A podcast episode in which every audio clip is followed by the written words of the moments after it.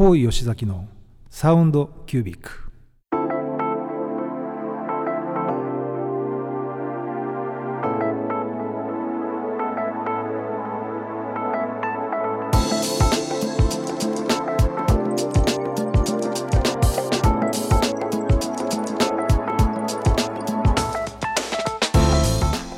こう吉崎のサウンドキュービック、火曜の夜いかがお過ごしでしょうか。こう吉崎です。アシスタントの川島典子です。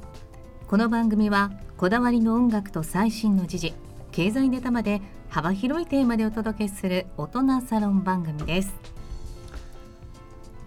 今日はですね、はい、ちょっとサプライズすごいサプライズでした私が連絡のメッセンジャーを見てなかっただけという話なんですが、スタジオに来たら吉崎さんがいてびっくりしましたね。はい、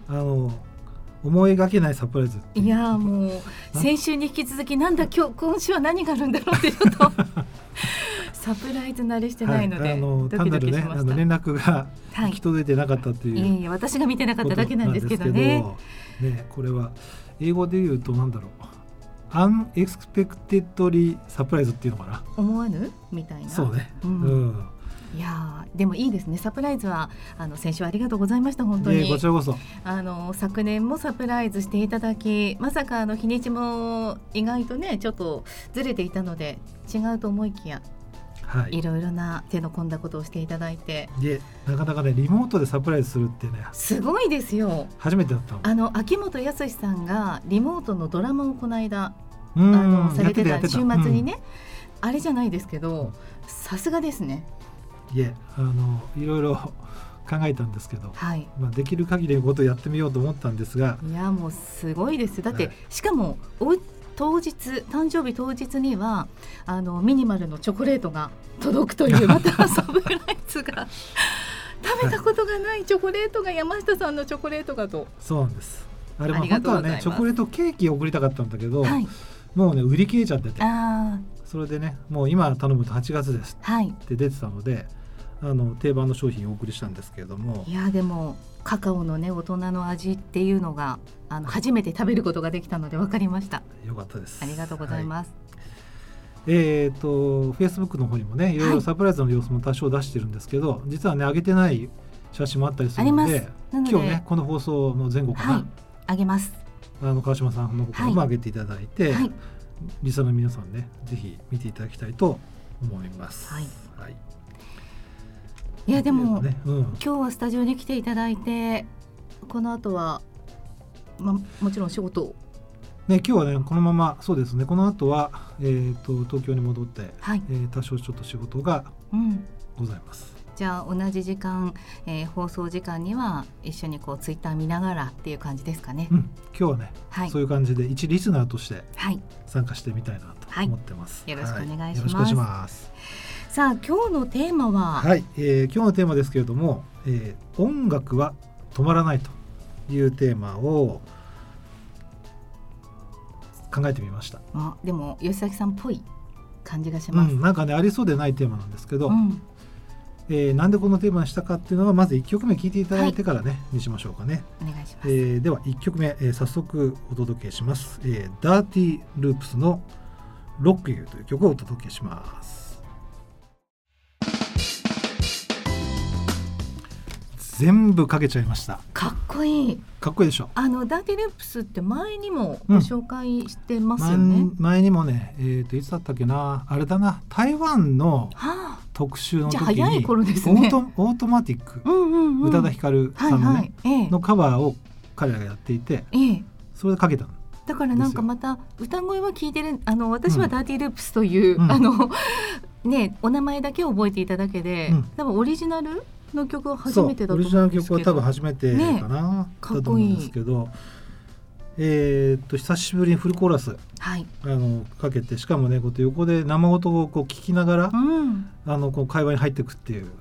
やっぱりもうこれはもうラジオ DJ 冥利につきますね。うん、どうしてもオンライン便利は便利ですけど、うん、この、ね、醍醐味というのは、ね、味わえないですもんね。でも、このね、うん、かっこいい音楽を聴かせていただいたあれですけど、うん、さっきテーマ、はい、音楽は止まらない、これはなんでまあね、いまだこのコロナウイルスの感染、今再拡大っていうのかな、はい、っていう期間で、皆さんやっぱり行動に制限が出てる状況なんですけど、音楽業界どうかなと思っていろいろ調べていくと、実はね、実はというか皆さんお気づきだと思うんですけど、新しい曲も出てるし、はい、生のライブは残念ながらなかなかできてないですが、うん、まあ、ライブ配信でね、はい、いろいろ著名なミュージシャンの方がライブやったりとかっていうことで、うん、本当に音楽活動継続されてるなということを実感しまして、はい、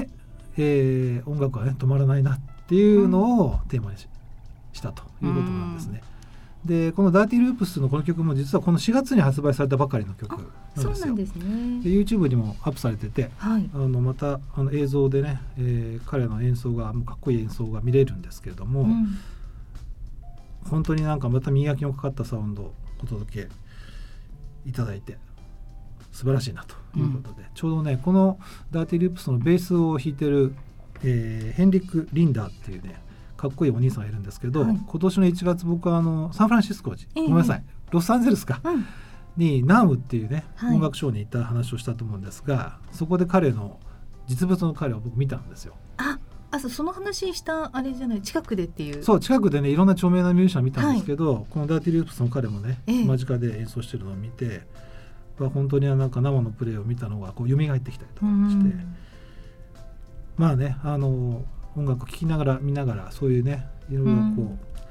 前のこういろんなね経験とか思い出をこうねもう一度振り返るっていうのもいいなと思ってですね、いいですね、うん、お届けしております、はい。では早速次の曲ねいきましょうかね、はい。こちらもですねまたこの4月5月ぐらいかな、に発売された曲、だいぶこの番組からすると毛色が違うんですけれども、こちらの曲をお届けします、YOASOBI のハルジオンお届けします。はい。YOASOBI は知ってはいたんですけど、うん、この曲初めて聞きました。そうですね、これはね YOASOBI の今一番売れてる曲、はい、夜にかけるっていう曲で、これビルボードジャパンのチャートでも1位になってますね。去年リリースされたのに今でもね、うん、まだ人気ですよね。大変な人気ですよね、うん、YouTube でもね1000万回とか、なんか2000万回とかすごい回数が ね再生されてますけど、うん、実はねいや僕もこのステイホーム期間中でいろいろ聞いてて、はい、これも反省したんですけど、うん、このYOASOBIを僕知らなかったんだよね。あ、お嬢さんから？まあそれはやっぱりねそんな感じなんですよ。でまあね、なんかマニアックなこう ボカロ系の音楽なんじゃないかなと思って調べたら、はい、実は結構メジャーになってたと、うん、実はどこじゃなかったと、ビルボードジャパン1位だったと、はい、ちょっと反省しまして、うん、多分リスナーの方も僕と同じ世代の方が多いと、はい、だいたいうちのリスナーね、うん、番組のリスナー一応こうネットでこうアクセスをこう見てるとですね、40代から50代男性っていうねそういうのが分かるんですか？分かるんですよ、一部ね、面白い、うん、というのが出てきてまして、多分リスナーの方も知らない方結構いらっしゃるんじゃないかなと思ってですね、うん、皆さんちょっと勉強しましょうということでかけてみました。いやでもねリクエストにいただいたりYOASOBI夜にかけるですけど、うん、なので好きな人は世代問わずなのかもしれないですけど ねここで知ったという方はもっともっと、そうですね、はい、勉強しましょうということなんですが、はい、でもこのYOASOBIの、ね、この曲僕夜にかけるではなくてこの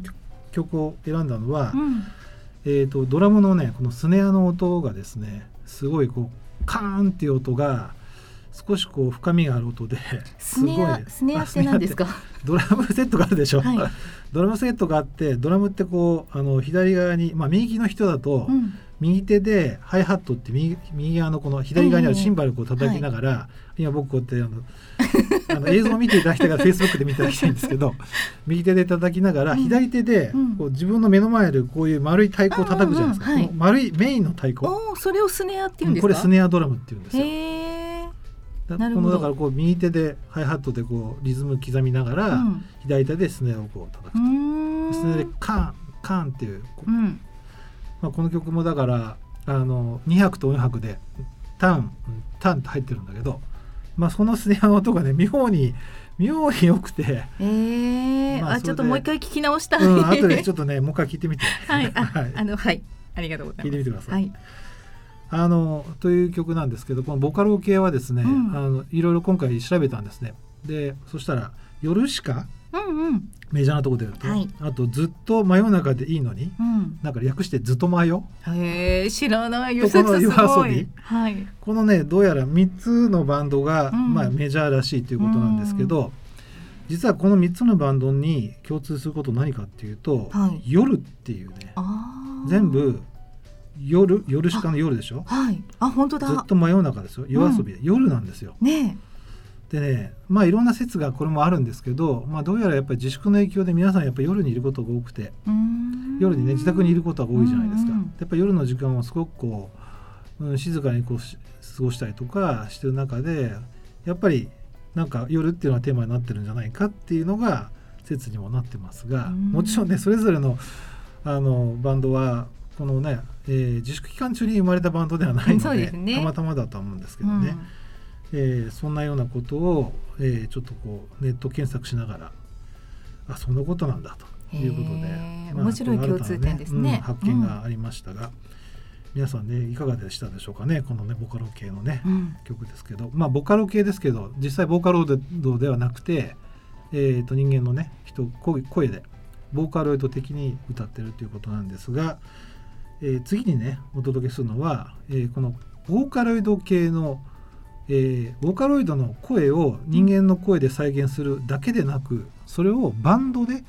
再現しちゃおうということでやってるバンドがあります。実は以前にもですね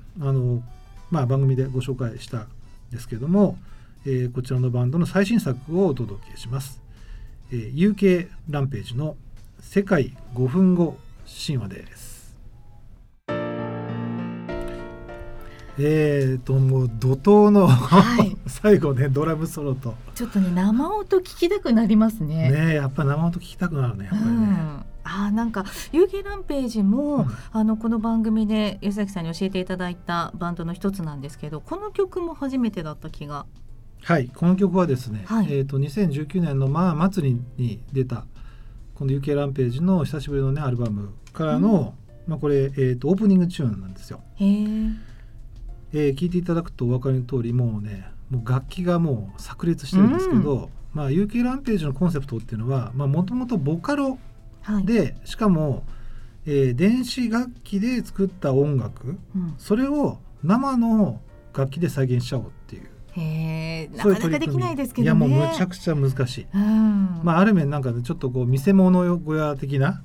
まあ、ちょっと曲芸チックな感じなんですけれども、でも技があるからできるんですよね。そうなんですよ、きっとね。もうどうやったらこんなに弾けるのかなみたいな、うん、本当におじさん考えちゃうよみたいなそんな感じなんですけど自分のバンドに取り入れちゃうぞみたいな。いやもうちょっと無理無理ですか全然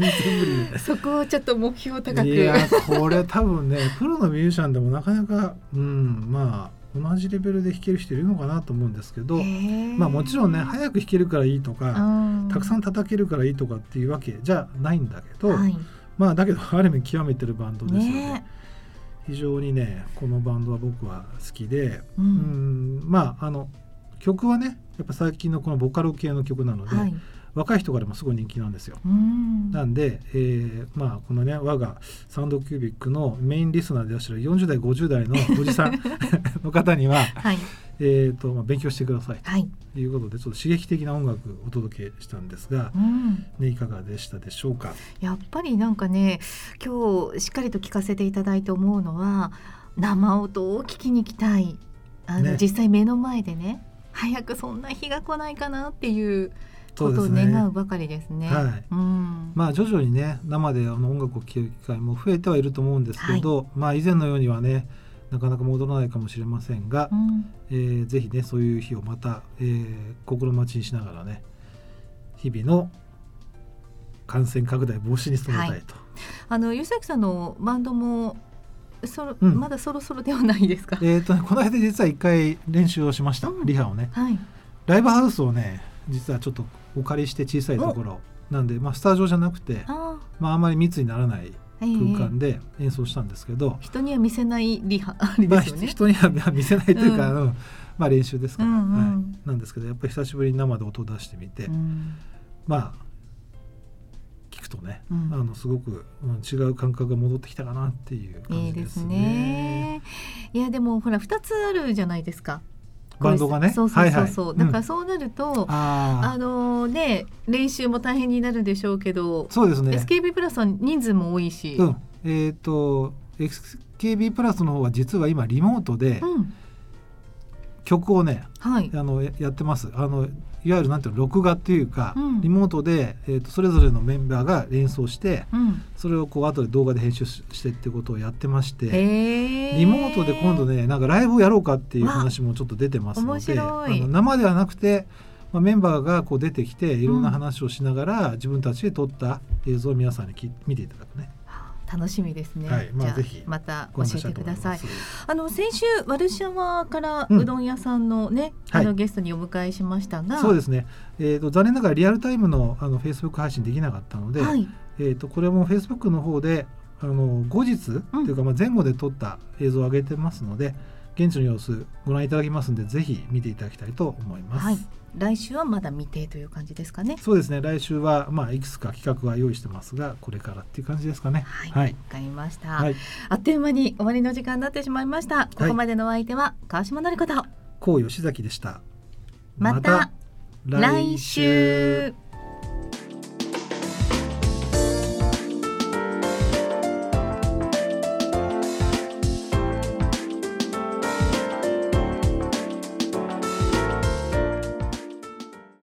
高井吉崎のサウンドキュービック、お疲れ様でした。お疲れ様でした。今日はですね、今これ収録をしながら、終わった後ね、はい、アフタートークっていうことなんですけど、ここはマイクは入ってるから大丈夫だよね、うん、でここで大丈夫です。そうだよね、今こっちがマイクついてるから、はい、これで音聞こえてるからね。どの画面が使われるかはちょっとわからないぐらい、はいこのスタジオには4つのカメラが今あるので、そうどこを見ていいのかがわからないね。なんかもう我々この番組見えるラジオかみたいな、ラジオスタジオじゃないような感じですよね。ですね、うん、気が抜けない。確かにもう川島さん2つのカメラが狙ってるみたいな感じでも、前々回その7月の頭に初めてこの何ヶ月ぶりかにスタジオに来てもらった時に収録したじゃないですか、はい、4月7日に放送分、うん、その放送を見たリスナーさんから、うん、見られてないところの素の姿が見えて面白いみたいな、多分なんかぼーっとしてジュース水飲んでたりとかなのかなんかこうお話ししてる姿なのか、ねうん、っていう声が聞こえました。なるほど、確かにね、ちょっと気抜いてるみたいですね、音楽聴いてる時とか、そうFacebook で写真見せてるみたいな、ね、そうなんです。知らないうちに見られてるっていう ね、ちょっと恥ずかしい、ね、かもしれませんが、はいうん、でも我々も人間ですから、はい、そうですね、機械でありませんので、変なことをしてなければいいかなと思います。そうですね、変なことしなければ、ねはいでもスタジオ3週間、約1ヶ月ぶりぐらいですけど、うん違いますね。やっぱりリアルでしょう、うんうん、詰まるところリアルだなと。最後のまた来週もそうですけど、うん、音楽を聴きながら流れてる間の会話だったりとか、その会話をした後にマイクに乗せてお話しすることってやっぱり違いますよね、うん、いやだいぶ違いますね。オンラインはほら各々が思ってることなのでそれを合わせるってね難しいよね、うん、なんかこの空気感をシェアするっていうのはやっぱりオンラインでは無理でね、うん、これはね、うん、この生活を4ヶ月5ヶ月ぐらいですか、3月の末、4月の頭から、うん、だそれを味わったからこそ気づけたことなので、うん、マイナスではねやっぱりないですよね。そうですね、うん、大変だけど大変だけど、その分きっと戻ってきた時は気をつけながら行くっていうことはとても大事だと思いますし、そうですね、多分ねいきなりこの状況がこう元に戻るっていうことはなくて、うん徐々に戻っていく、戻っていけばいいなっていうことだと思うんで、そうですよね、まあ、それに僕ら慣れていくっていうことだと思うんですけど、そうなんかね友達に言われて気づいたんですけど、私この仕事をするようになって一番初めナレーションのレギュラーをラジオだったら、例えば風邪をひいてもすいませんちょっとお聞き苦しくてとか言い訳ができるじゃないですか、うん、でもナレーションは言い訳ができないので、うん、ナレーションのレギュラーを初めて持った時に絶対に風邪ひくなと言われたんですよ、うん、そこから友達が風邪をひいてるなんて言ったもんならごめん今日は会えないって言って会わない、一瞬友達ともみたいな感じだったんですけど、うん、それからもう私の周りでは風邪ひいたら先に自己申告をしてくれと、私は行かないからとっていうのをずっとしてきたので、多分だから私は風邪をひかなかったんだなっていう、最近ね飲み会、打ち上げがあって仕事を久しぶりに、はい、何ヶ月ぶりかに司会をさせていただいて打ち上げがあったんですよ、はい、でその打ち上げにやっぱり人数6人以上ぐらいになりそうだったので親もいるしごめんなさいって行く予定だったんですけど、うん、2、3人だったら行こうかなと思ったんですけど、ちょっとその人数じゃごめんなさいって言って帰ったっていう話をしたら、うんそれはみんなするべきことかもしれませんねって言われて、うんでそうなれば多分大人数のところだからちょっと私移ってしまったりどこから移ったかがわからないとかなのかなと思って、うん、まあ確かにね、うん、やっぱ人数制限はありでしょう、うん、ですよね、うん、まあ海外でもね、例えばオーストラリアなんかは、うん、そうゲストで出ていただいたね、はい、ハーディング優子さんが確か言ってたと思うんですけど、うんうん、確か5人以上の会食はダメなんですとか10人以上もダメなんですみたいな、うん、明確にそこに人数の制限をつけてたんですよね。そうですね。なんで確かにまあその人数が少なかったらまあいいのかって言うとそういうことじゃないのかもしれないけど、うん、ただ確率はね、うん、低くなりますよね。確かに感染した場合の結局確率は低いからね、確認もしやすいし、うん、なので本当に申し訳ないけど初めて会う方とはちょっと私はお食事は今はご遠慮していて、うん、親しくて分かっている人ちゃんとしている人っていうか気をつけている方みんな気をつけてるとは思うんですけど、はい、やっぱりうちもそうですけど家族が一緒にいる人はより気をつけているでしょうし、そうですね、うん、やっぱりねご高齢の方とかね、そうそうそう、やっぱり基礎疾患のある方、そうなんですよね、身近にいらっしゃる方は本当に、まあ、気をつけなきゃいけないですよね、うんうん、まあ、だから気をつけているよみんなって思われると思うけど、本当に手洗いうがいって簡単なことのように思うかもしれないですけど、それがあるかないかで日本人ってほらね重症化してないっていうふうに先生方もおっしゃっているから、うん、これを徹底していくしかもうないですよね。まあそうですね、まあ、粛々とそれやっていくしかないかなと、うん、はい、まあ、そんなだから元気な状態でね吉崎さんがスタジオに来てくれて久しぶりに参加できたので良かったんですけど、まあね、まあ本当にね、なんか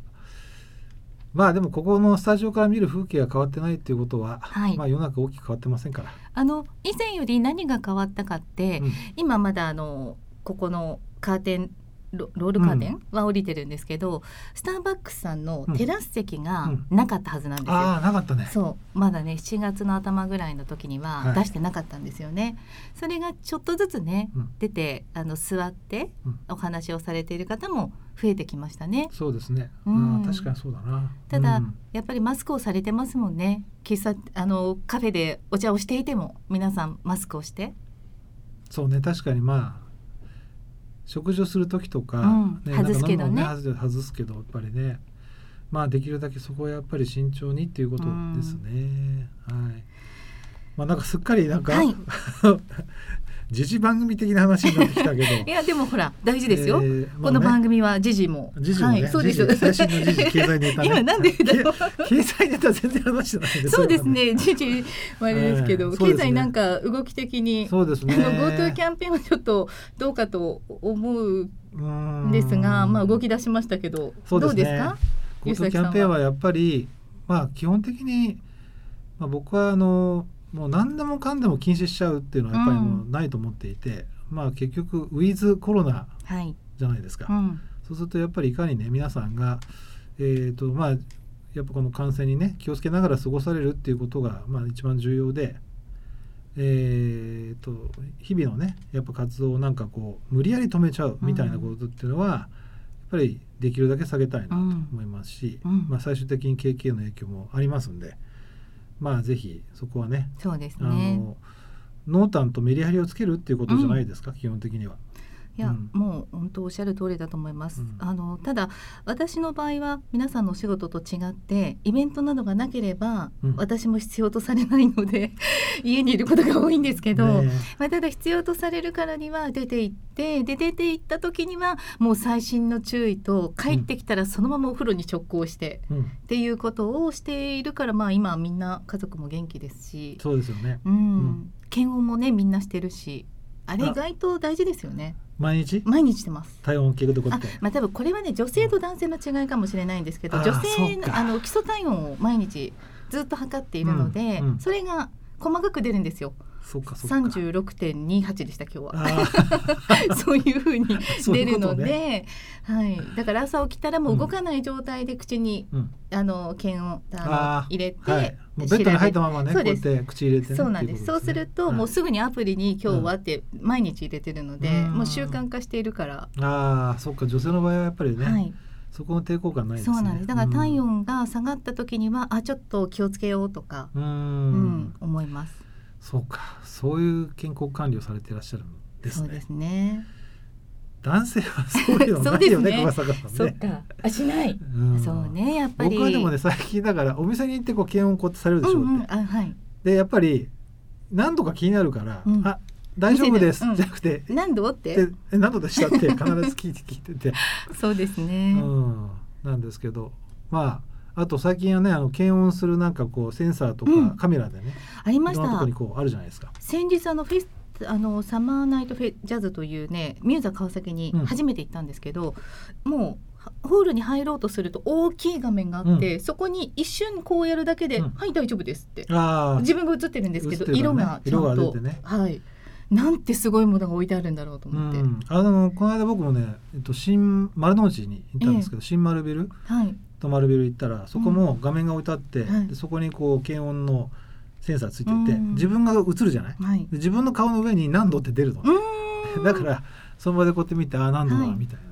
それいろんなところにありますね、うん、イオンモールヤマトとかイオン系は多分同じものだと思うんですけど、うん、イオンもそうです。こうやって出ると自分のところに顔と何度って範囲、ね、出てきます。まあいろんな新しいものがこう出てきてね、だからそういうことを考えると大変ではあるけど、それによって皆さんがいろいろなことを考えて、うん、対策を取っていくっていうのは未来にまたね、うん、未来がより過ごしやすくなるでしょうし、そうですね、うん、はい、今は私たちは苦しいかもしれないけど、だからそうやってね、先人の方たちの戦争もしっかり、うん、そういうことを私たちは味わっていないし体験はしていないけれども、そういう方たちがいたからこそ今があって、で今のこのコロナで大変なことがあってできっと未来、うん、ね、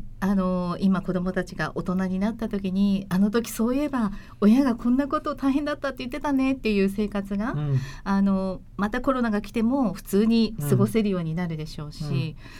うん、なんか不思議なことだなと思う、うん、初めてのことですからね、うん、私たちにとってはね、まあそうですね、これはね、うん、まあでもこれが日常になる可能性もあるのでね、うんそのうちね、柏さんと人と会うとき必ずなんか iPhone とかこう見せて、うん、体温大丈夫ですねみたいなそこから始まるみたいな、まあ、でも基本そこに出てくるから大丈夫って思いたいですけどね。まあね、でも最終的にそれってやっぱり自己管理の話なので、うん、あと信頼、そうですね、まあ、信頼って話に尽きるでしょ。そうやっぱりそこはなんか、まあ、性善説性悪説みたいな話だと思いますよ、うん、まあ欧米はやっぱりそういったシステムとか機械周りってどちらかというと性悪説ですから、はい、作られていて、人は悪いことするっていう前提でいろんなものが組まれてるんですよ。だからセキュリティの技術とか発達してるんですよ。でも日本は実は性善説で作られてるので、はい、セキュリティが甘いっていうのが、うん、昔僕もね銀行に勤めてた時に、はい、欧米のシステムをこう導入して、うん、すっごい苦労して、うん、もうそのセキュリティがもう 何重にもかかっててね、うん、なんでこんな何重にもかかってんですかねって話をしたら、まあその時こう出入りされてたIT のベンダーの方からね、はい、いや吉田さんこれやっぱり人種の違いですよ、うん、文化の違いですよって言われて、うん、なるほどねと思ったんですけど。あ、でもそれがだってほら昔は玄関の鍵を閉めないで出て行っても泥棒なんて入らないっていう感じだったでしょ、うん、でもそうじゃなくなってきているっていうのは悲しいかな、なんかね、うん、日本も少しそういったところを真似していかなければいけないのかなってなってきたりとか、そうですね、人種の違いって言っていたことが今はそうではなくなってきているわけですよね。そうですね、やっぱり社会構造の変化とか、うん、経済環境によっても変わっていくということだと思いますね。ねえ、なんか年を重ねると本当にいろいろなことがね、経験とともに、はい、まあだからこそ未来に向けてって思えばマイナスではないんですけどね。うん、そうですね。まあ、プラス思考でいきましょう。はい。はい、じゃあ来週は収録？収録じゃない、リモート？リモートですね。ですね。はい、私ちょっと東京におりませんので。はい。どこにいるんだろう。はい、またそれはその時にということで。はい。はい、わかりました。はい、いけるかどうかわかんないけど。